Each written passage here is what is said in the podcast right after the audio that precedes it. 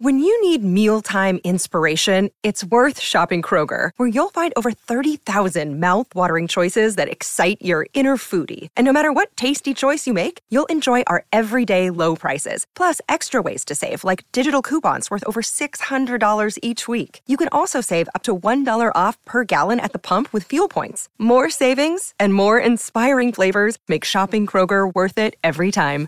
Kroger, fresh for everyone. Fuel restrictions apply.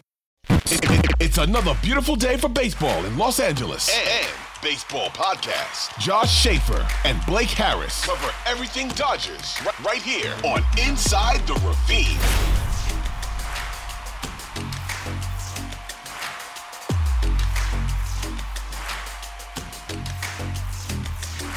How's it going, everyone? And welcome to a brand new episode of Inside the Ravine, a brand new Dodgers podcast brought to you by Audacy Sports. This is episode six. I'm Blake Harris.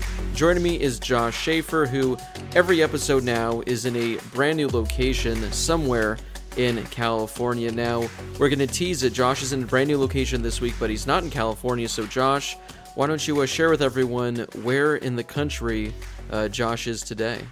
We had to we had to we had to move some stuff uh, out of the apartment since we no longer have a garage to store stuff in. Uh, so we moved some stuff back to Arizona.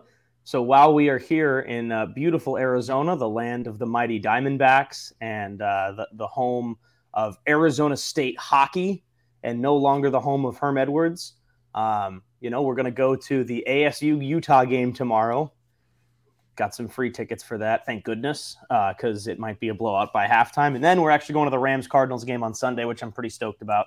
Um, I'm a Rams fan. My girlfriend's a Cardinals fan, so that should be fun. But uh, while we're here, we thought, wow, it's time to get together with Blake Heath Hembree uh, Harris and uh, and do a show.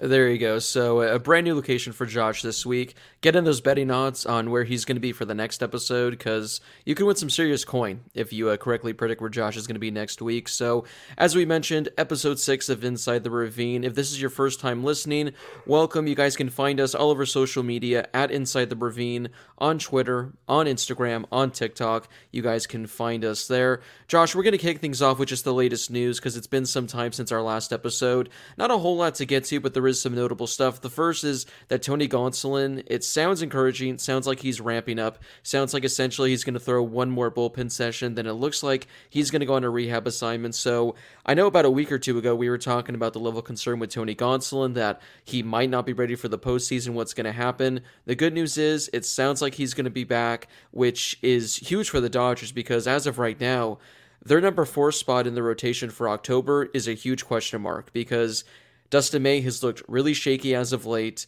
Andrew Heaney, he looks solid, but he allows way too many home runs. So if Tony Gonsolin's able to return, get a start under his belt, and be that number four starter for the Dodgers in October, that is going to be a huge, huge thing for LA.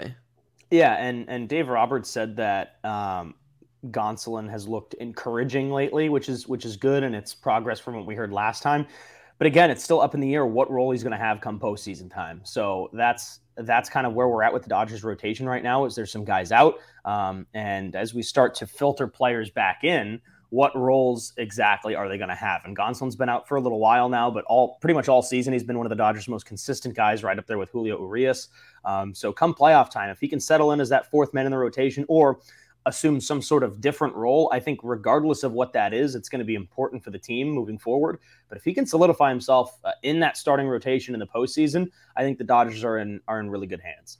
Yeah, because I mean we've seen all season the numbers speak for themselves, but I think over this last month we've kind of realized how valuable Tony Gonsolin is to the starting rotation. And again, come October, you need four guys in your starting rotation you can count on. And as of now, the Dodgers, they're kind of searching for who that fourth guy can be with Tony Gonsolin out. So if he's able to come back, if he's able to be healthy, and again, he doesn't have to go six, seven innings every start. If he's able to give the Dodgers three, four innings, I think that's going to be huge because I know when we talked about it a week or two ago, like we said, I didn't think he'd be built up enough. I thought he'd probably have to come out of the bullpen, only go one or two innings. So if he's able to have one and a half, two weeks before the season ends, and then you get those five days once the season ends until the DS, I think that's going to be huge for the Dodgers. But encouraging news with Tony Gonsolin. Not so encouraging news with Blake Treinen, who he threw the other day, but he was shut down for a couple days. I believe the plan is for him to resume throwing today. But I was at the stadium the other day, and pretty much Dave said if Saturday doesn't go well, that might be it for Blake Treinen. He might be shut down for the rest of the season, for the postseason. So whatever comes out of his throwing session today, again, I don't know if it's just a bullpen or if he's just going to be doing long toss. It seems like the fate of Blake Treinen is in the hands of today. So we we've talked about this a few times already. We've been without him for majority of the season, so the Dodgers have been able to get by. But this is a guy you want in your bullpen. You want, you know, him in the eighth, him in the ninth. He's arguably the best reliever when healthy. So, what are your just thoughts on again the fate of Blake Treinen essentially coming out to today, and what's your uh, gut instinct tell you if uh, he'll be healthy or not? Well, that's what's so tough right now, right? Is it's not even just that that Treinen would be a valuable bullpen piece, but getting to our next piece of news that we'll discuss in a few minutes is the Dodgers right now have some reliever issues, and for the most part, the bullpen has been great all season long, but getting Treinen back would just really kick everything into gear for the Dodgers come postseason time. And and right now, a player like Treinen, who's only made five appearances all year, well, you also haven't had a guy like Daniel Hudson available for the Dodgers pretty much all season too. Those are two guys that you really need in your bullpen, especially at the back end of the bullpen. Um, not just now, and they've survived now, not just survived, but they've done so, you know, swimmingly. Um, but come postseason time, these are guys that the Dodgers could really use um, to really bolster the bullpen, um, you know, especially later in games. So Treinen, if he if he can't go, I, I think the Dodgers will figure out ways to to replace him um, and kind of restructure the bullpen a little bit here because they've had to do that all season. But again, I mean, he's only made five appearances this year, and the Dodgers have still done well and still had one of the best bullpen um, uh, or, and, and, relief staffs in baseball. So um, could use him going forward, but it is concerning that there hasn't been very much progress. Yeah, I mean, if you want to find any sort of silver lining in regards to this whole Treinen thing, it's the fact that, yeah, the season does end in a little less than two weeks, but then you get the five days until the NLDS starts. So you're looking at about I want to say maybe close to 20 days until you're going to truly need him. And the thing with Treinen is he's not like Gonsolin. You don't need to build him up to go multiple innings. You only need to have him built up to go one inning. You don't have to worry about him going back to back because at this point, I feel like the Dodgers would rather have him available just in general instead of needing him to go, you know, consecutive days. So he still has two and a half, three weeks to, again, build that arm up. But yeah, the fact that it sounds like today's a make or break day not ideal, but like we talked about, the Dodgers have been fine without him throughout the rest of this, you know, throughout the entire season. But now with a little concern in the ninth inning, which we're going to transition into, you might want to have a guy that has experience closing games because Josh, it finally happened. It only took until September 23rd, so literally the end of the season. Like I said, I think there's only 10 games remaining, but Dave Roberts officially said that Craig Kimbrel is not going to be the Dodgers closer anymore. They're going to go closer by committee. But uh, instead of trying to explain what Dave said, we thought we'd just throw it to Dave and uh, have him explain exactly what the Dodgers plan to do to close out the season. I, I think, uh, yeah, I, I, talked to him a little bit today. And, um, you know, right now, um, the plan is to uh, change roles and um, just kind of get them in a position to uh, you know, pitch in different innings in different situations. So um, he was very open to doing whatever um, is best for the ball club. So uh, I feel good about it, and um, you know, we'll see what we'll see uh, where that takes us. Do you have one person in mind for the ninth inning, or will no? Be- no. I think for us, it's you know finding, kind of treating him like we treat all of our guys in the sense of putting them in the best position to get out. And um, that's kind of how I'm going to approach every inning for the for the pen. So the, this was personally shocking to me, just because a number of times throughout the season, Dave's been asked, "Are you going to make a change at the closer spot?" And he's always said no. And this is during the heart of when Kimbrel was just atrocious, when he was bad. But recently, he had a stretch of, I think, nine games through 10 innings where he didn't allow a run, allowed only one hit, his stuff was looking a lot better. But all of a sudden, the last four outings, things have just kind of regressed for Kimbrel. He's back to looking like the Kimbrel of old. So I guess, yeah, with two weeks left in the season, Dave said it's now or never. So, Josh, quickly, just your instant reaction when you heard Dave finally admit that they're going to go away from Kimbrel and go closer by committee. I mean, as the Dodgers closer, he probably shouldn't have a, a an ERA above four and a WHIP above one three, and you know, he's made 57 appearances for the Dodgers this year and he's blown five saves. And you think, well, I guess that's not as bad as it seems.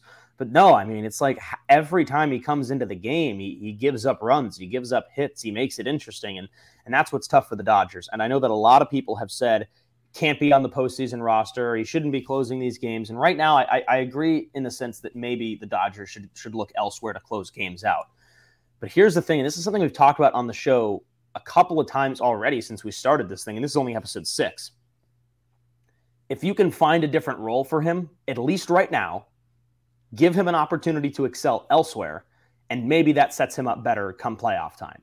Because seriously, I mean, you look at where they were at the beginning of the season, and and your your three headed bullpen monster at the end of games was going to be Treinen, Hudson, and uh, Craig Kimbrel. And right now, Two of those guys have missed most of the season, and the other one has played the entire season and has been so unreliable, it's ridiculous. So, this is something we said is find a different role for him right now and figure out how he can do in that role, see what he can do in that role. Maybe he's the setup man, maybe he's a random fifth inning guy or sixth inning guy like he was uh, against the Cardinals in a blowout loss. But right now, maybe he's not the closer. Give some other guys opportunities and then reevaluate come postseason because this is a player that sure, maybe he hasn't blown that many saves. It's only been five, which it really like with this team, it really shouldn't be that many. It took him until mid August to record a one run save. Mid August. Right. And he's made almost 60 appearances this season. And he had his first one run save in August. That was like a couple weeks ago. So, and that, and you're right. And that was in that stretch of him just shutting the door every single night. Um, and now it's regressed and it's back to where it was before. So right yeah. now, I think if you're looking for a closer, the numbers and, the eye test too, I'm big combine both of those things kind of guy. Neither of those are there for Kimbrel right now. But again, you give him the opportunity to take it take on a different role at least for these final two weeks and reevaluate once the season comes to a close. Yeah, when you see the five balloon saves, it's like surprisingly low, but it's because so many games he came in with a three run lead where when he left, it was a one run lead, or he came in with a two run lead and it became a one run lead. Like you said, he didn't get a save with a one run lead until August because he had like no outings. I, I think up until that point in August, he had four games that he came in with a one run lead, and all four of them uh, he blew. I think the Dodgers ended up winning a couple of those games, but he didn't lock things down. And I, I get why the Dodgers waited as long as they did because it's kind of what they did with Muncy, where you had such a huge lead in the division, you know it was locked up. You had the runway to essentially just continue to throw him out there. So I had no problem with the Dodgers not switching things up a couple months ago because, again, you want to continue to throw this guy out there in the ninth to see if he's able to figure things out. And again, we had that two or three week stretch where he, everything looked fantastic for him. But yeah, the last two weeks or so, he's just kind of regressed. And again, it's now or never. The season ends in two weeks, and you want to see who your best options are. And like you said about last night with the Cardinals, he came out in the sixth inning, which it's one thing going from the ninth to the eighth, but when you're going from the ninth to the sixth, that is a huge drop off. And it's going to be very interesting to see what happens over the next few weeks because the Dodgers have a number of options. I think they have like six or seven guys that have recorded a save this year, but like you touched on, it was expected to be a three headed monster of Treinen, Kimbrel, and Hudson. Treinen and Hudson both have closing experience. Hudson's done for the year. Treinen is still a maybe, which is why we talked about with Treinen how huge it would be. It's I guess bigger bigger than ever for him to come back because he does have experience in the ninth inning. Evan Phillips would probably be the best option to close games since he's been their best reliever, but he has thrived in this fireman role, essentially what Treinen's done the last few years, where you want Evan Phillips available in the biggest spot of the game. Just a couple nights ago, he came in the sixth inning because there was a runner on second with one out, and he shut the door down. You want him available, you know, to go in the sixth, seventh, or eighth whenever it's needed. You want to kind of don't want to lock him into the ninth. So very interested to see what direction the Dodgers go because I guess now that leaves Chris Martin, Brusdar Graterol, Alex Vesia. You know, Dave talked about this the other day. The ninth inning is a different beast. It is entirely different than the eighth, the seventh. It's the most important inning. So we'll see what happens. Maybe this is good for Kimbrel. Maybe by coming in the seventh inning or the sixth inning, he'll be a much better pitcher. But again, even with the ERA, the whip, uh, at all time highs. The thing that's most concerning for me is the fact that his strikeout numbers are significantly lower than they've been in years past. I think he's only averaging like 10.5 strikeouts per nine, whereas it's the lowest in his career. Yeah, it's like 27 percent. Yeah, his like previous low was like 13. So, you know, 10 strikeouts per nine is still a good rate. But when you're a guy like Kimbrel that only throws two pitches, you rely on your strikeouts so much. The fact that it's down significantly. I mean, you have guys like Phil Bickford, Caleb Ferguson, they're averaging more strikeouts than Kimbrel. So um, I feel for the guy. Like, that does have to suck. Like, looking at the human aspect of this, being a closer and getting demoted to the sixth inning, that does have to kind of suck. But the thing I will give him credit for is the fact that he owns up to it. He, you know, doesn't fight it. The one thing I, I did have against Kenley, who everyone knows is my closer, Kenley wasn't really as accountable as he should have been when things were going wrong for him, and he pretty much never said he never wanted to come and pitch the eighth or the seventh. He never did that. Well, I will give Kimbrel props for being so open about this. I know a lot of people like to hate on him, but like the fact that he's able to do that, I think is mad respect to him. But things are going to get interesting, and um, so Josh, just, uh, before we move to the next topic, because I do have a little fun game for you if you had to pick, if you had to pick right now, you know, outside of Evan Phillips, who do you want closing games? Like, who would you count on the most right now? Like, let's say it's a one-run game. Uh, maybe we should get uh, the dog's opinions as well because he doesn't sound too thrilled about Kimbrel. But let's say it's NLDS game five, tie or Dodgers are up by one run, ninth inning. Everyone's available except for Evan Phillips because he just you know pitched the eighth and was fantastic. Who do you want coming out for the ninth to close the game? I'm thinking. I think Vesia could also, at least in my opinion, kind of fill in in that in that fireman role. So I don't know if I want to move him there yet. Um, I think that he's got some really good stuff too. I mean, when they brought him in, people raved about some of the different mechanics that he had and some of his spin rate and things like that. For me, I think that I don't want to go to a flamethrower either, like Graterol. I think I want to go to somebody like Tommy Kahnle or uh, Chris Martin. I think are the two guys that I would look at if I can't go if obviously Treinen's not available, and obviously if I can't go with Evan Phillips. Yeah, I mean it's it's pick your poison because you know numerous guys offer various things. Vesia, he's been an absolute unit, especially the last month or so, and I think he's averaging like 14 strikeouts per nine, so he's a strikeout guy. Chris Martin literally doesn't walk anyone. The other day he issued his first walk as a Dodger in like two months. And then he got Brusdar Graterol, who doesn't necessarily allow home runs. He allows soft, you know, ground balls. So I guess it, it depends on what part of the order you're facing, which way you want to go. But let's play our fun game, Josh, because I wrote about this yesterday. As of right now, if I were to guess for the postseason, Dodgers are going to go with 13 pitchers and 13 hitters. Well, I have 10 pitchers that are currently locks, assuming they stay healthy the rest of the way. But then I have three that are going to be on the roster if healthy, and three fighting for a spot. So today we're going to play a game of uh, Kimbrel or this pitcher. So I'm going to list off a pitcher, and you're going to tell me if you'd rather have them on the postseason roster or Craig Kimbrel. Are you ready for the fun? Yeah. Do I have to do the math to make sure it works out, or am I just choosing straight up? No, I would rather th- have this. This is just straight up. This is okay. if it comes down to the thirteenth. so like I said, I have ten locks, but this is if it comes down to the thirteenth and final spot. Would you rather have Kimbrel or would you rather have this pitcher in the okay. final spot? All, All right. right, I'm in. All right, Craig Kimbrel or Caleb Ferguson? Interesting. Okay. Ferguson has been pretty good. I I think I'd rather have I think I'd rather have Caleb Ferguson right now. Through 33 games this year so far, it doesn't even feel like Ferguson's played that much, but he has 1.97 yeah. ERA, a whip of 0.97. He has a FIP of 2.67, ERA plus of 215. So, Caleb Ferguson. He, he's the one yeah. I'm going with there. All right, moving on to the next one right now. Craig Kimbrel or Yency Almonte. Yency's an interesting one too because I feel like he's somebody that we also haven't seen all that much this year. I think it's only been like 30 innings or something for him too, and he's been really good. I He's currently in Oklahoma City building his arm back up, so Yeah, he hasn't pitched hurt. in, you know, a month and a half, so he's building that arm up. I think he should be back next week, but like you said, 31 innings this year, but he's got a sub two ERA too. 1.15 ERA, Wow. 0.89 whip, FIP of 3.27, ERA, pl- ERA plus of 369. But again, his health is a slight question mark. So Yeah, who'd you so rather I- have? I think I'm leaning toward Almonte, but I think that I'm going to go out on a limb and I'm going to say Kimbrel. If he's healthy, I would go with Almonte. But again, that's contingent on how he's able to bounce back. All right, we got a couple more. One guy you just mentioned earlier, Tommy Kahnle. Now, this is a guy that we really haven't seen a whole lot of. I think, let's see, he's only appeared in, what, eight games this year, seven innings. Does have an ERA of 4.7, but that was because of one bad outing in which he allowed a couple runs. But ever since coming back, he's been great for the Dodgers. So, so Josh, Craig Kimbrel or Tommy Kahnle?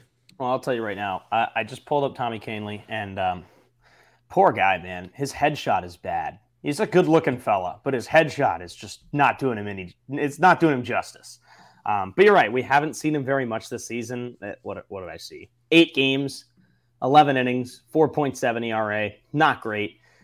I think I would take. This is the for sure one where I think I'd rather have Kimbrel, um, and it's just due to the volume that we've seen from Kimbrel, and we've seen him at highs and lows this season.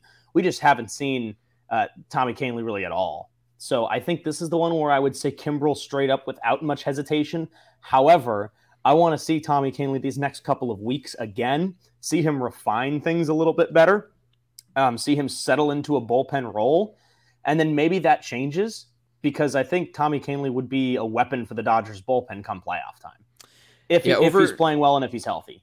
Over Kahnle's last five outings, 1.93 ERA, seven strikeouts in 4.2 innings, no hits. I'm looking at his game log right now. He had one outing back on May 11th in which he allowed three runs in a one inning of work. But if you look at the rest of his games, he's been a strikeout machine, and pretty much his numbers have been great. So that's going to be a tough one as well, like you said. The next two weeks, especially for Kahnle, just because we haven't seen that much out of him. But he has, you know, some really good stuff, and he's a strikeout machine. And aside from that one bad outing, he's looked really good. So that's a tough one. Here we go. This this one I think is really going to twist you up. Craig Kimbrel or David Price. You're right. I think this one is going to twist me up a little bit here. So I don't know, man. Like I've I've had a tough time with David Price just because I think that he, I, I think he gets a lot of flack from time to time. Um, also, he seems just to be a guy, at least in my opinion, that for the name coming in when he came in a few years ago, I feel like we just haven't seen him as much as I expected to. I mean, obviously he's been hurt here and there. He didn't play in 2020, um, but I mean, his numbers actually are pretty decent too. Um, I think right now I might rather have David Price come playoff time, just just because I think that he's pretty versatile, um, and I think that he can come in in a few different roles. I mean, this is a guy that also has starting experience too, so I'm kind of. I just think that he's a more versatile option than Craig Kimbrel. Yeah, I'm with you. It seems like we haven't really seen much of Price because he sat out 2020, has dealt with injuries over the last couple years, but like you said, the numbers this year have been really good for him. 2.58 ERA. He's pretty much striking out one per inning. Uh, but if you look at his numbers really over the last couple months, Josh, this might actually blow your mind. Since June 18th, and this is a pretty good sample size, 25 games, David Price has a 1.46 ERA. So the last couple months, this guy has been fantastic. Granted, you know, he's not pitching necessarily super high leverage, you know, innings, but Price has been really good for the Dodgers this year. But I'd rather have uh, David Price over Craig, Kimbrel if I had a choice between those two. Now, our final option right here, this was a little easier. I think maybe if I would have asked you yesterday, but uh, after last night, this might be an easier decision. So our final one is Craig Kimbrel or Phil Bickford. Yeah, see, I just I have a tough time with Phil Bickford now too because there have been some times when he's just been awesome for the Dodgers, and this year he's kind of he's kind of a workhorse. Like I think he's got a pretty big um like workload for the most part. Um, you know, he's pitched over 60 innings this season, but his ERA just continues to soar right now. Um, and then if you like look at his game logs, it's just you know these last these last couple of outings for him just have not been good. I mean, in his last let's just in September alone, I mean, 12 innings, he's given up four runs on eight hits and a bunch of home. He's given up three home runs in his last two games. Like his Yeah. first couple of outings this month were really good. Then he had a few hitless innings. Or and Here, let- let me his say last two have this. Let me say this if this changes your mind at all. So his last two outings, he's been roughed up. It's been really shaky. But prior to those two outings, his previous 25 outings, going back to the end of July, Josh, a 2.63 ERA, a 2.49 FIP, holding opponents to an OPS below 600. He had 35 strikeouts in only 27 innings.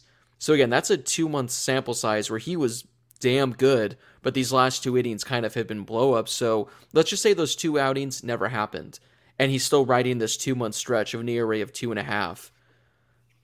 I I I think it makes it a little more difficult. It, it, it makes it makes it more difficult. But here's the thing. Here's the knock that that um, I think a lot of people have with Bickford, and then I think that a lot of people unfairly have with David Price, and it's the long ball because David Price, the poor guy, I feel like he gives up a lot of big home runs, so it makes it seem worse than it is.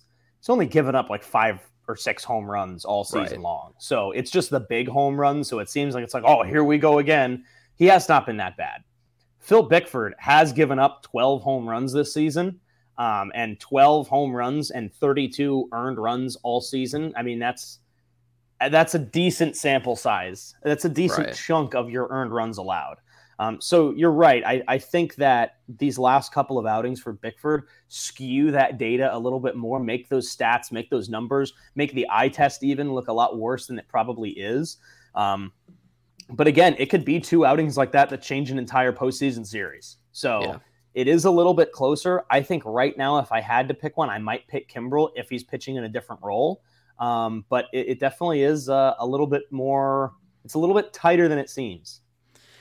Things are going to get very interesting when trying to figure out the postseason roster. We're going to have an episode, you know, right before the postseason begins where we predict and choose who's going to make the postseason roster. And it's going to be interesting because there are a lot of good guys. Now, granted, a lot of these guys have some concerns with health, but if everyone's healthy, there are going to be some tough decisions for the Dodgers moving forward. So, we're going to talk about the Dodgers and their recent rough stretch, plus Albert Pujols. But before we do that, we're just going to take a quick break.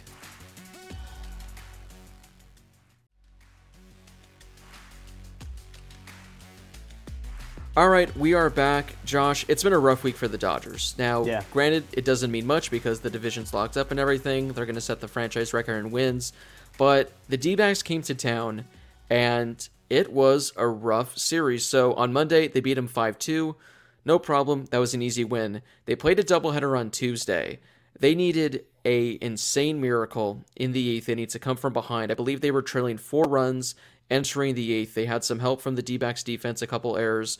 They came from behind, they won the game, but that's a game that they were outplayed for 90% of, so that was a good one. They lose the nightcap 5 to 2. Then on Wednesday, they lose 6 to 1. Then on Thursday, they're getting outplayed for majority of the game. Come from behind in the ninth inning. They do pull out the victory. But right, right off the bat, that's a five game series with the D backs. They could have lost four out of five. Now, again, it's baseball, anything can happen. It was an ugly looking series. And then last night, the Cardinals come to town, and the Dodgers defensively looked awful. Hitting, they were non existent. Pitching was atrocious. So all of a sudden now, that's six games that they haven't looked great. I tweeted this last night over the Dodgers' last four games. They've committed more errors than they have runs scored. They have seven errors over the last four games, have scored only six runs, and I'm not, I'm not even including their game from Tuesday when they came back. They scored six runs. I think they had like four errors, but it would have put the runs a little more than the errors. So the defense has been awful this week. The offense has been non-existent. Again, this happens in baseball, but it's been probably the worst, you know, five, six day stretch of the entire season, which is something you do not want to see as you're getting ready for October. Yeah, definitely not. And here's my thing with the D back series. First of all, um, I- you know, I was at the game um, on Wednesday, uh, the 6 1 loss. Now, as I mentioned earlier, the Cardinals Rams game. Girlfriend's from Arizona. She's a Diamondbacks fan. and we're kind of watching this game, and the D backs are going up early, and I'm kind of just sitting there thinking, like, I mean, I don't. It doesn't really matter. Like, so that's kind of the vibe that I get. Like, it doesn't really matter. You obviously don't want to see games like that. It was later in the game when you're looking at the the scoreboard and you're like, it's the eighth inning and the Dodgers have a hit and it was a home run. Like it, yeah. it, it, was those kind of things. And then obviously Mookie had a couple of really big hits in this series against the Diamondbacks too. Um, and obviously the come from behind, the crazy comeback win in game one of the doubleheader on Tuesday, the the walk off win on on Thursday, and you look at it, and the Dodgers now have two come from behind wins against the D-backs in this five game series, and also it's their uh, Thursday's walk off win was their 45th come from behind win this season. That's remarkable. But at the same time, you're thinking good teams are the ones that come back that can can figure out ways to win in those situations and the dodgers are one of those teams they just said they've won 45 games when trailing this season. Um, but at the same time, the hits just weren't there. I mean, it took them a while to get the offense going in game one of the doubleheader. Later that night, the offense was non existent. When they lost 6 1, they had one hit through seven and a third or two thirds innings. And then obviously the offense didn't get going until the ninth inning again on Thursday against the D backs. So ultimately, not a great series. You win the series because you should. And that's great. You're playing the Diamondbacks and you clinched the NL West a week and a half ago. Like, you, you should expect to beat the Diamondbacks in a five game series. But at the same time, then you roll into Friday's game against the Cardinals, and you're just not hitting the ball very well. And the defense isn't looking great. Um, the the bullpen hasn't been remarkable. The starting pitching hasn't been remarkable these last couple of games. Ultimately, I'm not super concerned, but in the grand scheme of things, like you don't want to see these types of games going into the postseason. But you're right. Like, does it really matter all that much? No, of course not. At this point, you just want to say somewhat consistent, obviously, and stay healthy primarily. But you don't want to see an 11 nothing loss at home to the Cardinals and obviously give up a bunch of home runs in the process. Right. The, this is the reason why I hate the NLDS, the fact that it's a five game series. And we just saw this this past week. The Dodgers played a, a weird, rare five game series in the regular season, but they struggled to get out of that alive. And that's against the D backs, who are, you know, not an awful team, but that's a team that you should take care of with ease. And it just went to show how hard it is to win a five game series, which is why I, kind of worry a little for October. Now, this was something, Josh, that we've kind of talked about the last couple weeks leading up to the Dodgers clinching the division. And that was what do the Dodgers do moving forward in regards to how do they handle the final few weeks of the season? This is where I'm interested to hear your thoughts on because it's no surprise the Dodgers have been awful this week offensively when you've been seeing the lineups they've been throwing out there. Every night they're benching one of Mookie, Trey, and Freddie. They're giving guys like Miguel Vargas, Hanser Alberto, uh, you know, Cody Bellinger consistent at bats. I was going to say Austin Barnes, but the dude's actually been an absolute unit the last two months. He has like the highest OPS on the team. But they're throwing out these lineups out there that are different every night. You have no consistency. At what point do the Dodgers just need to say, okay, we've kind of given these guys enough rest. We need to start throwing out our one through nine because I, I couldn't tell you the last time the Dodgers threw out their one through nine. That's probably what we're going to see in October.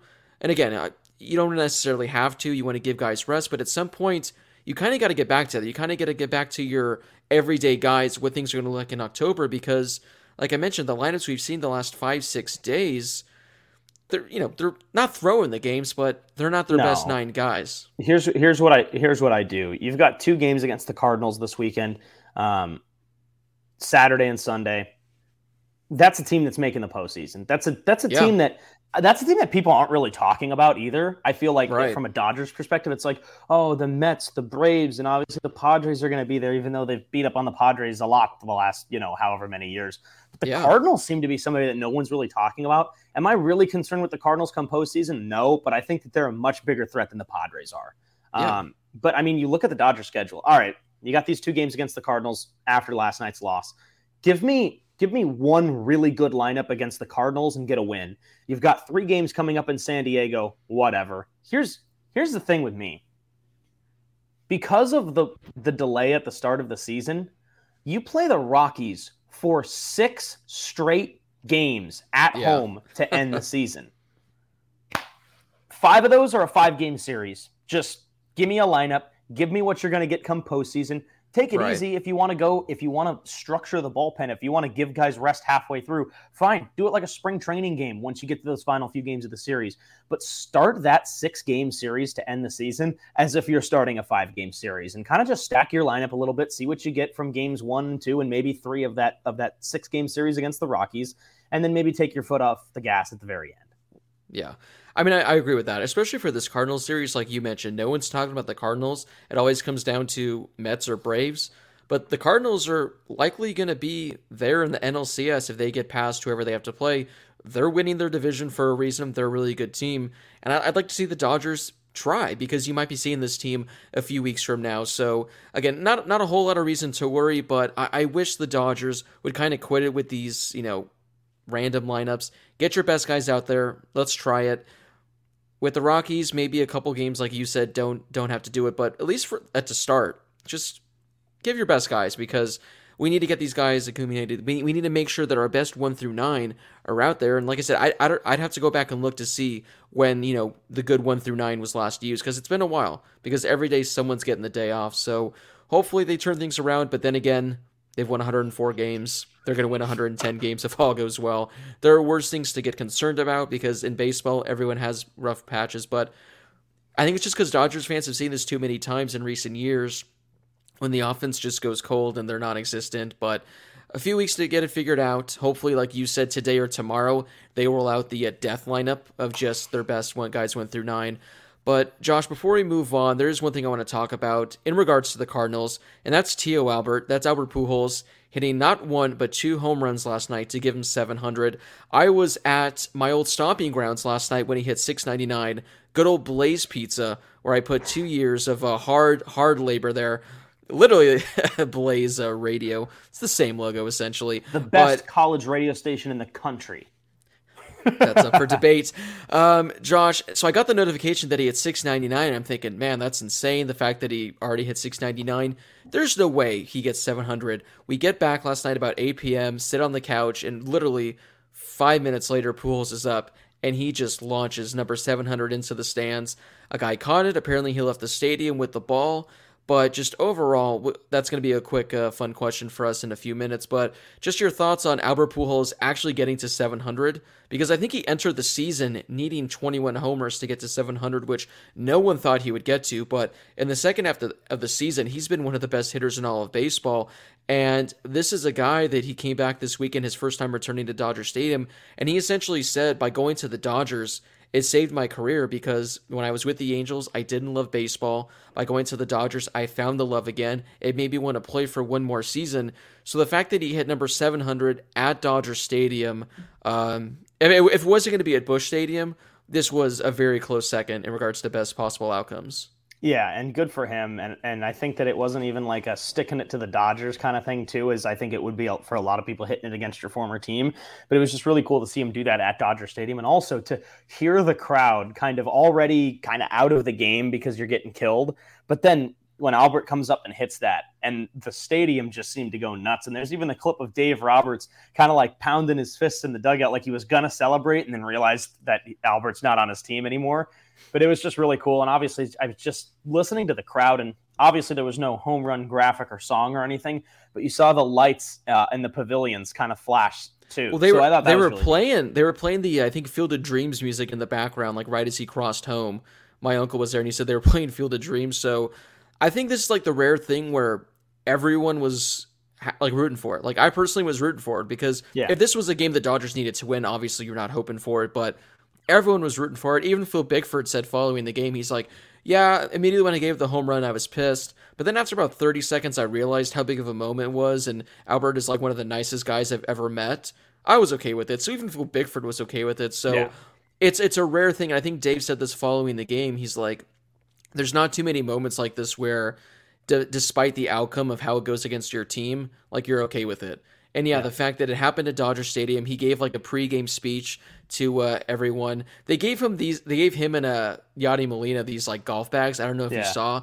I thought it was just kind of like, I get why you have to put the Angels logo on there, but it's like considering how much of a disaster that whole tenure was, the fact that pretty much everyone hates him there, he hates the Angels.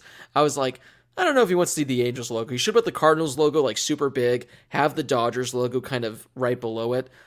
So I, I thought that was kind of funny. But this is a guy, it's amazing. He was with the Dodgers for half a season. And I can't remember a player, Josh, maybe you can, but I, I was trying to think about this, that literally spent half a season with the Dodgers that has been so just like beloved by the entire fan base, by every player, by every coach. And I, I can't think of one. I mean, every Yeah. single person loved Albert, he clearly like loves the Dodgers. He still loves the fans, and like I said, he he said that the Dodgers saved him. So, what what a uh, what a what a cool moment I, I thought that was. it's funny because he's such a big name and he's such a such a huge figure in baseball, but at the same time he's almost like a Dodgers cult hero, right? And and you don't Right. you don't have that very often. It's like a like like for any of the hockey fans out there, it's like Wayne Gretzky played like a year for the rain or for the Blues. Like he played a year for the Blues and like nobody thinks about Wayne Gretzky playing for the St. Louis Blues, but like Albert Pujols is going to be forever known as a Cardinal. But what's funny is I just think that a lot of Dodgers fans are going to view Albert as a Dodger, and I think that that's really cool. And he was there for Yeah. one like very very short period of time, but he was just such a big impact. Not even necessarily on the field, but just in the clubhouse for the fan base in the city. And I think that that's so cool that he was able to hit it in LA. And I don't think anybody's too too upset on it. Yeah, so props to him. Love Tio Albert. Hey, if he wants to come back next year, he can chase down Babe Ruth if he's able to. So awesome moment Maybe. at Dodger Stadium. We are going to take our final break, and when we come back, we're going to open up the mailbag and we are going to draft again. It's been a while, Josh, but we're going to draft again. Stay tuned for that. We'll be right back.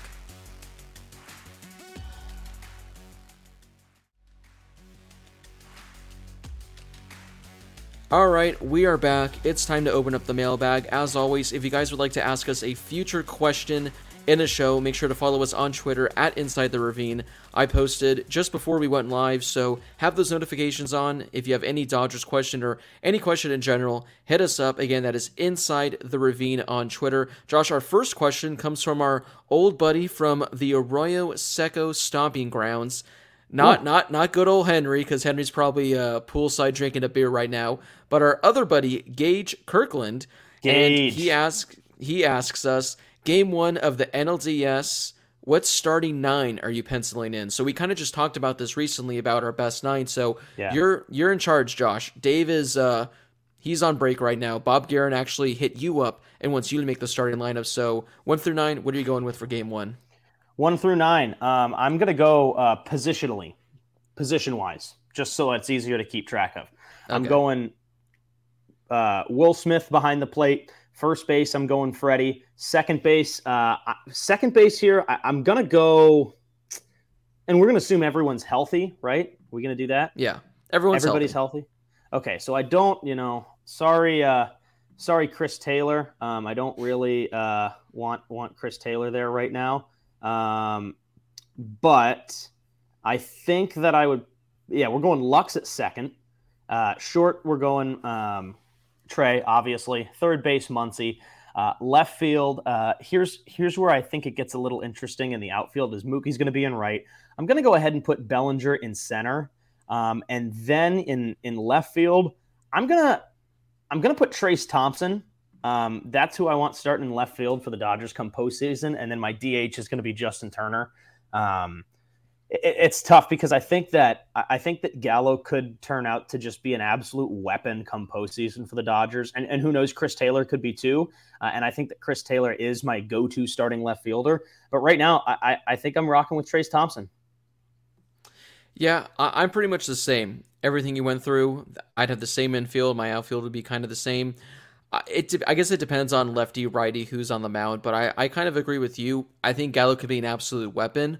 But postseason Cody Bellinger is a different breed. This is a guy that for some reason it clicks. The moment's not too big, not too big for him. So I'm gonna go Cody Bellinger in center, Trayce Thompson in left, and bring Gallo off the bench. Gallo's probably gonna have a few big moments in the postseason with some big homers, but as of right now, those are who I go with. Sorry, Chris Taylor, you're on the bench for now, but he's another guy. He'll probably have some big moments as well. Miss Chanandler Bong. Chanandler Bong. Bong. Bong. That's a Friends reference. Miss Miss Sh- Oh, see, I never have seen Friends, so I, I do not understand the reference. Miss I am a more of a Seinfeld Bong. fan. Uh, All right, so we got Miss Chanandler Bong. Should the Dodgers use their spring training uniforms during the regular season? So we've seen the Dodgers have their City Connects where they have the blue Los Dodgers, but for years people have been advocating for them to have their blue jerseys with the red numbers that just say Dodgers on them. What are your thoughts on them uh, bringing those into into the rotation? You know what? I like them. I, I think that Yeah, I, I, I it's got to be a third, obviously, and I want to see it just every once in a while. I don't want it regularly. I think the Dodgers are a team that needs to have the white, that needs to have the gray. I'm going to be completely honest. The gray Dodgers, get rid of it. I don't ever want to see it again. yeah, I, it's I it's like I don't I don't understand it. Give me the the white Dodgers. Give me the gray Los Angeles with the blue stripes on the sleeves and down the pants.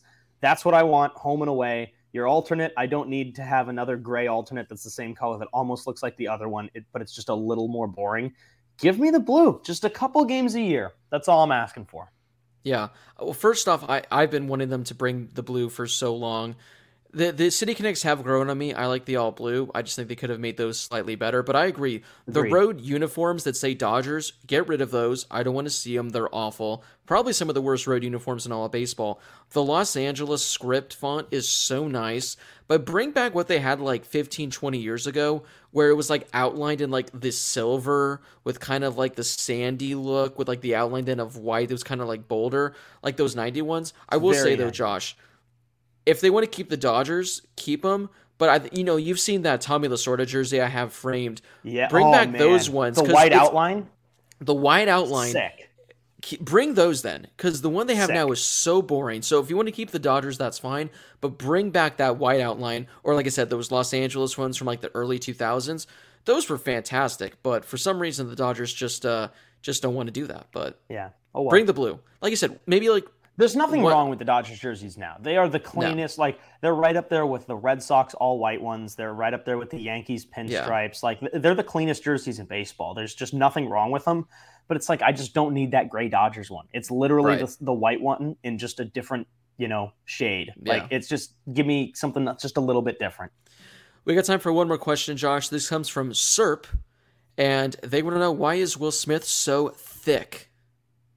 Uh, how did they spell thick? Uh, T H I C K. Oh, so they mean not CC. They mean yeah. Okay. Mm, I don't know. I Their Food and- profile, food and their, pro- squats. their profile picture, Josh. I don't know if you saw this the other night. I this actually may have been the game you were at. I can't remember, but it's uh, Will Smith. For some reason, I don't know where Bob Geren was. The Dodgers needed to challenge a play, and Will Smith picked up the phone and was calling whoever it was they talked to when it comes to the replay review. Like I said, this might have been the game you were at. I'm not exactly certain, but I, there for some reason, Will Smith, Bob Geren was somewhere nowhere to be found, and Will Smith's on the phone talking with the uh, replay review, and then he goes to Dave and he's like, "All right, let's challenge it." But that's their uh, profile picture. So I guess uh, Serp locks out is a they're a they're a Will Smith fan. Big Will Smith guy. So I thought that was a funny not? moment. Yeah. That's true. That's true. um, that wraps up this edition of the mailbag. Sorry we couldn't get to all the questions because we have a draft to get to. But again, if you have any questions you guys would like to ask us, we like questions like that that really make us think. Make sure to hit us up on Twitter at Inside the Ravine. Josh, it has been some time since we've done our last draft. Yeah. Uh, a couple episodes because our previous episodes have been a little shorter. So before we get to our next topic, just to recap, our previous draft was drafting players on the team we want to take a road trip with. So you're getting in an RV, you're going from Los Angeles all the way to New York, a cross country road trip. What did see? I said I'm in the We're the Millers RV. What did you say you were packing into? I don't remember. Uh, a church uh, church youth group van, I think is what I said. That's right. So to recap, I had a Hanser Alberto, Cody Bellinger, Gavin Lux, Alex Vesia, and Joey Gallo. Josh had Austin Barnes, Mookie Betts, Andrew Heaney, Will Smith, and Justin Turner. Josh, this one actually was our first draft that wasn't necessarily close. yeah. You're still looking for your first win because I came out on top with 72.2%. You I'm got just- just, under 28%. So I'm at a disadvantage. You know, you've got that Dodger following on Twitter, and I've got 2,000 followers. You're you're are you at four million now or five million? I think we're about to f- hit 5 million. I'll That's have to impressive. recheck though. Yeah. So this Hey. week, I'll, I'll be completely honest with you. I'm willing to throw out my pride this week. I'm going for the win this week.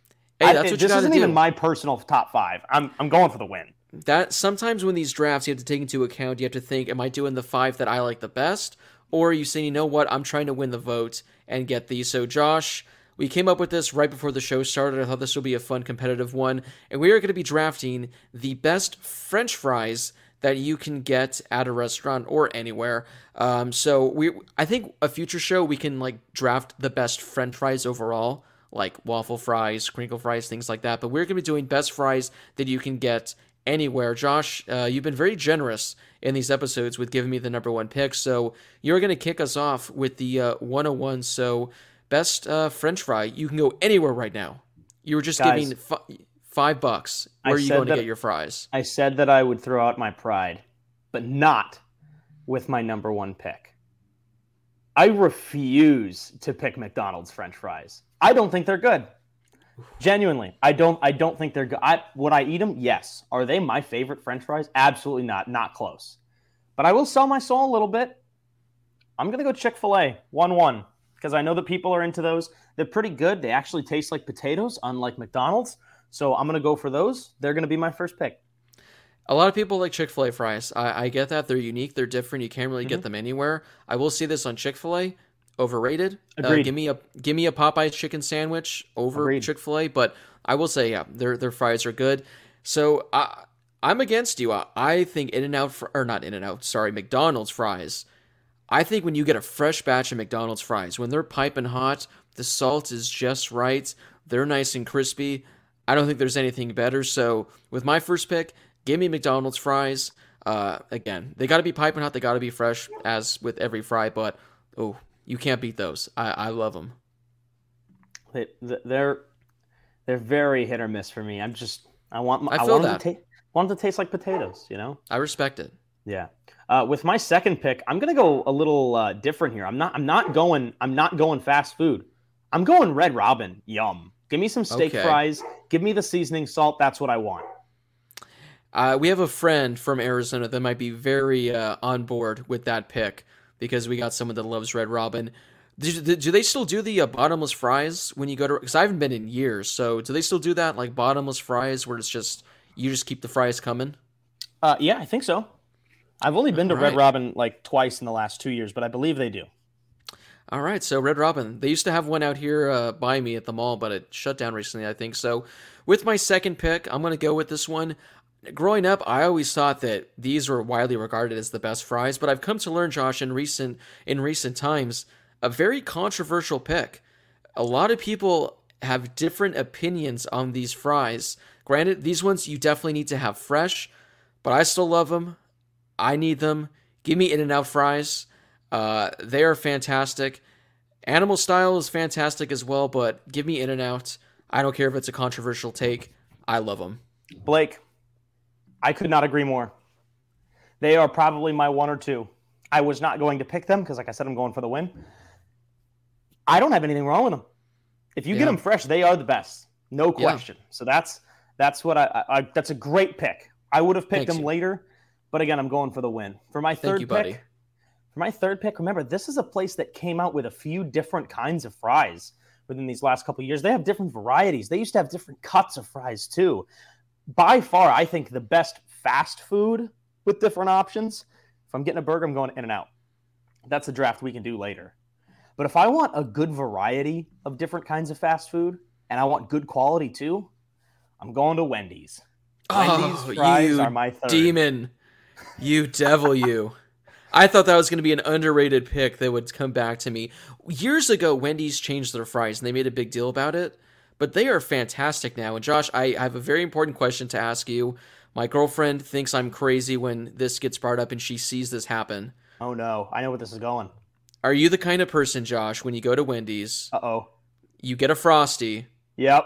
and you're dipping your fries in the Frosty? Ah, okay, What I kind of used- person are you? I used to be. When I was younger, I used to do it. Now, not so much because I do think that they're. I would. I'm not. I'm not opposed to it. I'm really not. I'm really not opposed to it. More so the vanilla than chocolate. I think. Um, I just don't think it matches with with the chocolate. I don't know what it is about the salt and the vanilla, but I can I can deal with that. See, I, I do it. See, I, I love vanilla ice cream, but for some reason I prefer the chocolate at Wendy's. Mm. I still I'm still a dipper, man.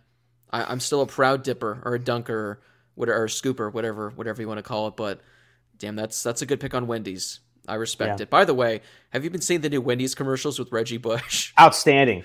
They're so good. They're so good. They're so, like they they don't lose every time. They I hit mean, all the- every time. even just their other commercials like the biggie bag and the breakfast wendy's marketing is a spot on so all right for my third one going outside the box here a little and that's going to be jack in the box Okay. but josh i couldn't tell you how french fries are at jack in the box the regular ones because when i go there i'm getting the curly fries Yeah. because you can only get curly fries at so many places.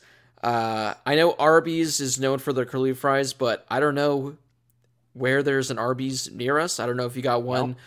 I was gonna say out there in Eastvale when you were there. I don't know if they had one. I don't know what the closest one is here. So, for when it comes to curly fries, Jack in the Box is the place, and uh, you got to get those like big curly ones, the ones that loop around. Uh, those are the go-to. I got to go Jack in the Box curly fry edition. Yeah, those, that's a good one. That's a good one. Um, definitely a sleeper. Uh, for my fourth pick, um, this is this is an interesting one for me. But if you're going crinkle cut, you have to go Shake Shack. Um, So I'm gonna go Shake Shack just to give you know you and you and Curly, you got some variety in there. I need to get some variety too. And you're out of your mind if I'm going Del Taco crinkle cut fries. I'm going whoa, for whoa, Cane's. okay, John. Oh, that's on your list. Uh, Well- Canes, I do like Canes a lot, and the fries are okay. But if I'm going crinkle cut, I have to go Shake Shack. I actually had Canes written down for my crinkle cut edition, Hmm. but I forgot, and I'm very glad you reminded me of just how good Del Taco crinkle fries are. They are fantastic. Unfortunately, I don't think they give it to you in like the large drink cup anymore. I knew they used to give it to you in the cup, but crinkle fries at Del Taco. Apparently, Del Taco has really good cheeseburgers. Uh, my sources have told me I've had people that have tried it that have said they're fantastic. Have not done that at Del Taco because if you're not getting the value menu at Del Taco, if you're not getting 79 cent tacos, what are you doing? Give me the crinkle cut fries at Del Taco. Those are fantastic. Arguably some of the top crinkle fries out there. No cap. Yeah, fair enough. Is that who Very different. Very yeah. That's who I'm picking. Very different opinions on uh, the fry game, which Yeah. is very interesting. Which is what makes this so fun. But I it's our- for your I- final pick. Our two and three picks, I think, were we had an, we, we agreed with each other, but everything else has been a little different. Right. For my last pick, um, this is a place that a lot of people like. Um, this is where the Hollywood elite go, and by elite, I mean the top one percent, because those are the only people that can afford this place, and it's Five Guys. So you know, if I'm comparing two places, Five Guys very good, fries solid, not the best, but they're solid.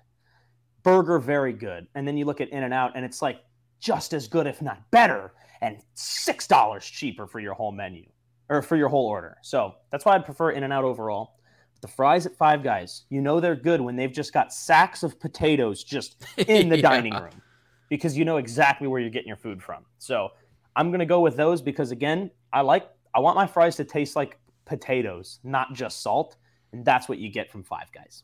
Now you do got to save up for a couple weeks if you are going to get them. Yeah. Like you got to save a lot of money. It's a huge expense, but It's like an anniversary dinner or a birthday Yeah. dinner. It's like Yeah. you go to the fancy steakhouse or do you go to Five Guys? You're gonna spend the same amount. I think I've had Five Guys once in my life, Really? and it's just because I was like, yeah, you know, I didn't appreciate having to uh, go to the ATM and take out a hundred bucks just to get a burger and fries. So, Josh, I'm not liking your top five, man. I, I think the uh, voters might be leaning your direction because you got some powerhouses. I'm going with a unique one. I, I have a variety in my top five. At this point, you know, you've got the favorites, so I might as well take a unique one that might sling in some votes. I don't know if you've had these. They're a limited t- kind of item. I don't think you can go there right now and get them. But at Taco Bell, every now and then, they offer the nacho fries. It's a unique experience, comes with nacho cheese as a dipping sauce on the side. But nacho fries are a fun time, Josh. It's a unique thing. You can't get them anywhere else. I don't even know if they classify as french fries, if you want to say, but for the purpose of this, why not? Let's put them on there. But I'm going with the nacho fries at Taco Bell. Those are pretty good, and I got to be honest with you. When I was looking for my last one here, um, and was I didn't think the my last two were gonna, still going to be on the board, but when I was looking for my last two, I was like, all right, I got to look up a list of like other places that have good fries. This list has Taco Bell ranked top three. Interesting. What? There's no way, right? But so it's a, so it's a good right. pick, is what you're saying. I, I think it's a. I don't know if it's a good pick. I think it is a good sleeper pick. This is a good Yeah. sleeper pick. So Before I, we, it, uh, I have had them before, and they are decent. Before we wrap this up, were there any uh, honorable mentions that just got left off your list that just couldn't quite make it on? Um, did you pick Carl's Jr.? I don't remember. I did not. I did okay, not. no, I, not not really. I mean, for me, I do like In and Out. Um, that was one that was going to be a late pick for me if it was there. Um, as was Five Guys. So those were two, you know, my honorable mentions of like you know what you're getting. You're getting like real potatoes that taste like French fries. Right. Um, so those were two of my late picks. I thought the Del Taco might be a sleeper pick just because of the whole experience of you know walking into a, a taco fast food chain and getting French fries in a giant cup was always interesting. But yeah, I mean, I didn't have too many too many uh, honorable mentions to be completely honest. Yeah, there is one I just want to throw out. Popeyes, like uh, Cajun season. Oh, yeah. fries. Actually, I- that's a I- good one. I think that's a good one. But all right, Josh, just to wrap this up, I went with McDonald's, In and Out, Jack in the Box curly fries, Del Taco crinkle, and Taco Bell's nacho fries. What are your five? Uh, I went with Chick Fil A. Uh, I went with man. What was my second one again? I, don't, I don't even remember. If What we're did I being pick? honest, I went with Was it- uh, was it oh, oh, Wendy's? no, I went with uh, Chick Fil A, Red Robin. That's uh, right, Red Robin. Wendy's, Shake Shack, and Five Guys. Okay, I'm I'm interested, man. I'm interested to see where this goes because people Steak have fries? people have their opinions on French fries. So very interested to see how this uh, plays out. But again, if you guys want to send us potential ideas for future drafts, hit us up on Twitter, Instagram. Don't hit us up on TikTok. I I don't think that'd be wise. But let us know what drafts you guys would like to see. Uh, but that wraps it up for this edition of Inside the Ravine. Again, you guys can listen to Inside the Ravine wherever you guys get your podcasts. Most notably on the Audacy app, check us out there. Or if you're a Spotify guy, if you're an Apple Podcast guy, uh, does Jay Z still have that streaming app service that he used to have? It was I like have no Tidal, I think, is what it was called. Maybe we're on no idea. But uh, wherever you guys get your podcast, you guys can find us. Again, hit us up on social media at Inside the Ravine, Twitter, Instagram, TikTok. You can find Josh at Josh Schaefer25, especially if you like LA Kings content. He's your go to guy for that. Not me necessarily just yet, but we're getting there. But uh, Josh, any parting words before we uh, head out for the weekend? Uh, Arizona State uh, will keep it within 50 against Utah. That is all. That's that's a hot take. Yep. We'll I see. think Utah wins by at least 60. But as always, thank you guys so much for listening. We really do appreciate it. For Josh Schaefer, this has been Blake Harris. Thank you so much for listening to Inside the Ravine. Enjoy the rest of your weekend, wherever you may be.